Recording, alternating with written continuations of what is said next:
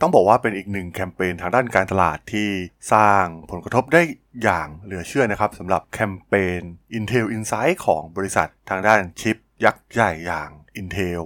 มันเป็นคำง่ายๆนะครับ แรงจูงใจเบื้องหลังการสร้างแบรนด์ Intel Insight ก็คือการก่อตั้งบริษัทตามชื่อ และระบุผลิตภัณฑ์ประสิทธิภาพสูงนะครับ ซึ่งแน่นอนว่า Insight ก็คือการใช้ภายในคอมพิวเตอร์นั่นเอง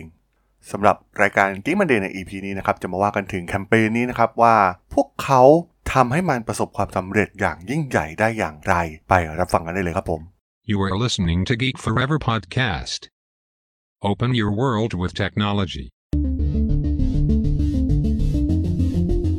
This is Geek Monday.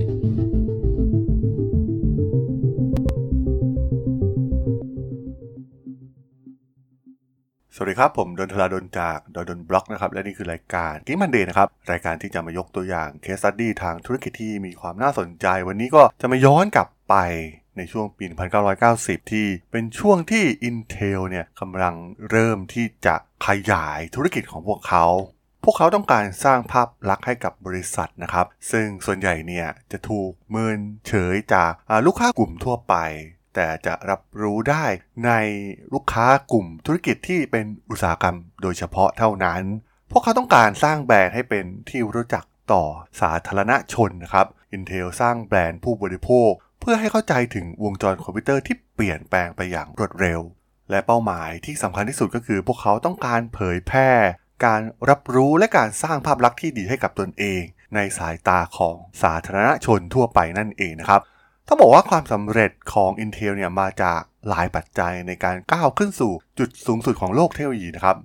พวกเขาได้สร้างโปรแกรมโฆษณา แบบร่วมมือกับบริษัทอื่นนะครับ เพื่อเริ่มดึงดูดผู้ผลิตอุปกรณ์ต่างๆนะครับ ที่เป็นอุปกรณ์ดั้งเดิม และวางตำแหน่งของผลิตภัณฑ์ของตนเนี่ยในกลุ่ม PC ที่มีการผลิตจำนวนมากๆ Intel สามารถได้รับประโยชน์นี้นะครับโดยจ่ายค่าโฆษณา สำหรับโฆษณาของบริษัทพันธมิตร เพื่อแลกกับโลโก้ Intel ที่อยู่ในผลิตภัณฑ์ ซึ่งถ้าใครยังคุ้นกันดีๆนะครับกรอบของ PC เคส PC ในยุคเก่าๆเนี่ยจะมีโลโก้นี้อยู่นะครับโลโก้ของ Intel เพื่อให้ผู้บริโภคเนี่ยได้มองเห็นนะครับว่าข้างในชิปการประมวลผลเนี่ยใช้ Intel ในการทำงาน รวมถึงบริษัทยังใช้แคมเปญโฆษณาที่มีความล้ำสมัยและมีเอกลักษณ์เฉพาะตัวมากๆนะครับ เช่นโฆษณา Star Wars หรือเสียง ที่ติดมากับแคมเปญโฆษณานะครับ ซึ่งเป็นเสียงลักษณะเฉพาะที่เราน่าจะคุ้นเคยกันอยู่นะครับ ซึ่งสิ่งเหล่านี้นะครับมันล้วนช่วยสร้างความคุ้นเคยให้กับผู้บริโภค และทำให้บริษัทเนี่ยมีความแตกต่างจากคู่แข่งรายอื่นๆนะครับ ซึ่งด้วยเหตุนี้นี่เองนะครับชิปของ Intel เองเนี่ยจึงกลายเป็นส่วนสำคัญของ PC ในสายตาของผู้บริโภคโดยทั่วไปทำให้พวกเขาได้เปรียบในการแข่งขันด้านราคา ประสิทธิภาพ รวมถึงการวิจัยและพัฒนานะครับ แต่แล้วปัญหาที่ Intel ก็ต้องมาเจอก็คือการแข่งขันจากผู้ผลิตชิปรายอื่นๆครับซึ่งกำลังผลิตชิปที่มุ่งเป้าไปที่ตลาดคอมพิวเตอร์ซึ่งราคาถูกกว่า ซึ่งเป็นตลาดที่ Intel เองเนี่ยก็ยังไม่ได้เป็นลุกแบบเต็มตัวเท่าที่ควรนะครับ รวมถึงสถานการณ์เรื่องราคาที่เพิ่มขึ้นของ การผลิตชิป ต้นทุนในการสร้างที่เพิ่มขึ้นนะครับสำหรับการผลิตแผงวงจรแบบใหม่ นอกจากนี้ AMD เองเนี่ยก็เป็นหนึ่งในคู่แข่งหลักของ Intel นะครับได้ดำเนินการทางกฎหมายกับทาง Intel และอ้างว่า Intel เนี่ยพยายามที่จะผูกขาดนะครับและไม่ให้ผู้บริโภคเนี่ยมาซื้อและใช้ผลิตภัณฑ์ของ AMD ในตลาดเทคโนโลยีที่เปลี่ยนแปลงอย่างรวดเร็ว ซึ่งต้องบอกว่าตอนแรกค่านิยมหลักของแบรนด์อย่าง Intel คือการเน้นที่เทคโนโลยีชั้นนำและมีความปลอดภัย แม้ว่าการก้าวไปสู่ความพยายามในการโฆษณาที่สร้างสรรค์มากขึ้นเนี่ยจะประสบความสำเร็จนะครับจากแคมเปญที่ผ่านพ้นมา แต่ภาพลักษณ์ของแบรนด์เนี่ยก็ยังคงเหมือนเดิมนะครับและค่านิยมหลักของพวกเขาก็เป็นเหมือนเดิมเสมอมา Intel เองเนี่ยก็ได้เริ่มใช้โฆษณาที่สร้างการถกเถียงมากขึ้นนะครับ เช่น The Blue Man Group สำหรับโปรเซสเซอร์ Pentium 4 นะครับ และชุดโฆษณา Alien ที่ถือว่าผลตอบรับค่อนข้างดีนะครับ ซึ่งแคมเปญเหล่านี้นะครับ ผู้บริหารระดับสูงของทีม Intel เนี่ยถึงกับกล่าวว่า ถ้าไม่มีใครคิดแคมเปญบ้าๆบอๆเหล่านี้ บริษัทอาจจะไม่ได้ก้าวมาไกลถึงเพียงนี้ก็เป็นได้ และจุดเปลี่ยนครั้งสำคัญก็คือ การสร้างแคมเปญอย่าง Intel Insight แก่ผู้บริโภค ซึ่งสามารถดูที่การเติบโตของมูลค่าตลาดของ Intel นะครับ ในปี 1991 ก่อนเริ่มโครงการสร้างแบรนด์ Intel Insight มูลค่าตลาดของ Intel เนี่ยอยู่ที่ประมาณ 1,000 ล้านเหรียญสหรัฐนะครับ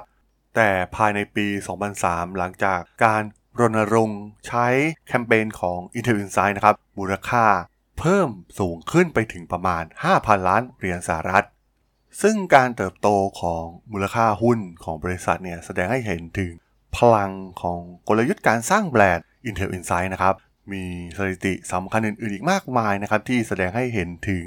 พลังของแคมเปญนี้ที่มันสร้าง Impact ได้อย่างมหาศาล ในปี 1992 จากแคมเปญ Intel Insight ยอดขายทั่วโลกเพิ่มขึ้น 63%นะครับรวมถึงอัตราการรับรู้โลโก้แบรนด์ Intel ในหมู่ ผู้ซื้อ PC ในยุโรปเนี่ยเพิ่มขึ้นจาก 24%เมื่อเริ่มต้นแคมเปญ Intel Insight ในปี 1991 กลายเป็น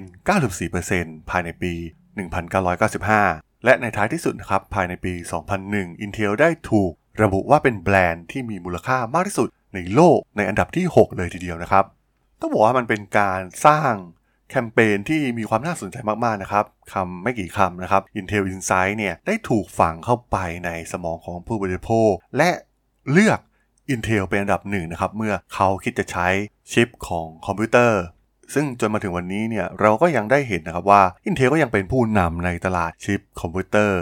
แม้จะถูกแย่งตลาดไปบ้างนะครับจาก ชิปในส่วนของอุปกรณ์มือถือหรืออุปกรณ์ IoT อื่นๆนะครับ ที่อาจจะใช้ชิปที่มีขนาดเล็กลง และสุดท้ายพวกเขาก็สามารถครองตลาดได้ แบบเบสเสร็จมาอย่างยาวนานนะครับ มาตั้งแต่ยุคปี 1990 เลยก็ว่าได้ ซึ่งเราเห็นได้ว่า กลยุทธ์ทางด้านการตลาดเนี่ยมีความน่าสนใจนะครับแคมเปญเหล่านี้ Intel มีการคิดค้นแคมเปญแปลกๆ มากมายนะครับทั้งการใช้เสียง ทั้งการใช้โลโก้ ทั้งการใช้รูปแบบของแมสเซจที่สื่อออกมานะครับทำให้ผู้บริโภคเนี่ยจดจำถือเป็น case study ทางธุรกิจที่น่าสนใจอีกเคสหนึ่งเลยทีเดียวสำหรับ รายการ Geek Monday ใน EP นี้เนี่ยผมก็ต้องขอจบไว้เพียงเท่านี้ก่อนนะครับสำหรับเพื่อนๆที่สนใจ เรื่องราว case study ทางธุรกิจที่น่าสนใจที่ผมจะมาเล่าให้ฟังผ่านรายการ Geek Monday ก็สามารถติดตามกันได้นะครับทางช่อง Geek Forever Podcast ตอนนี้ก็อยู่ในแพลตฟอร์มหลักๆทั้ง Podbean Apple Podcast Google Podcast Spotify YouTube แล้วก็จะมีการอัปโหลดลงแพลตฟอร์ม Blockdit ในทุกๆ ตอนอยู่แล้วด้วยนะครับถ้าอย่างไรก็ฝากกด Follow ฝากกด Subscribe กันด้วยนะครับแล้วก็ยังมีช่องทางนึงในส่วนของ Line แอดที่แอดทรดน t h a r a d h o l สามารถแอดเข้ามาพูดคุยกันได้นะครับ ผมก็จะส่งสาระดีๆพอดแคสต์ดีๆ ให้ท่านเป็นประจำอยู่แล้วด้วยนะครับยังไงก็ฝากติดตามทางช่องทางต่างๆกันด้วยนะครับสำหรับใน EP นี้เนี่ยผมก็ต้องขอลากันไปก่อนนะครับ เจอกันใหม่ใน EP หน้านะครับผม สวัสดีครับ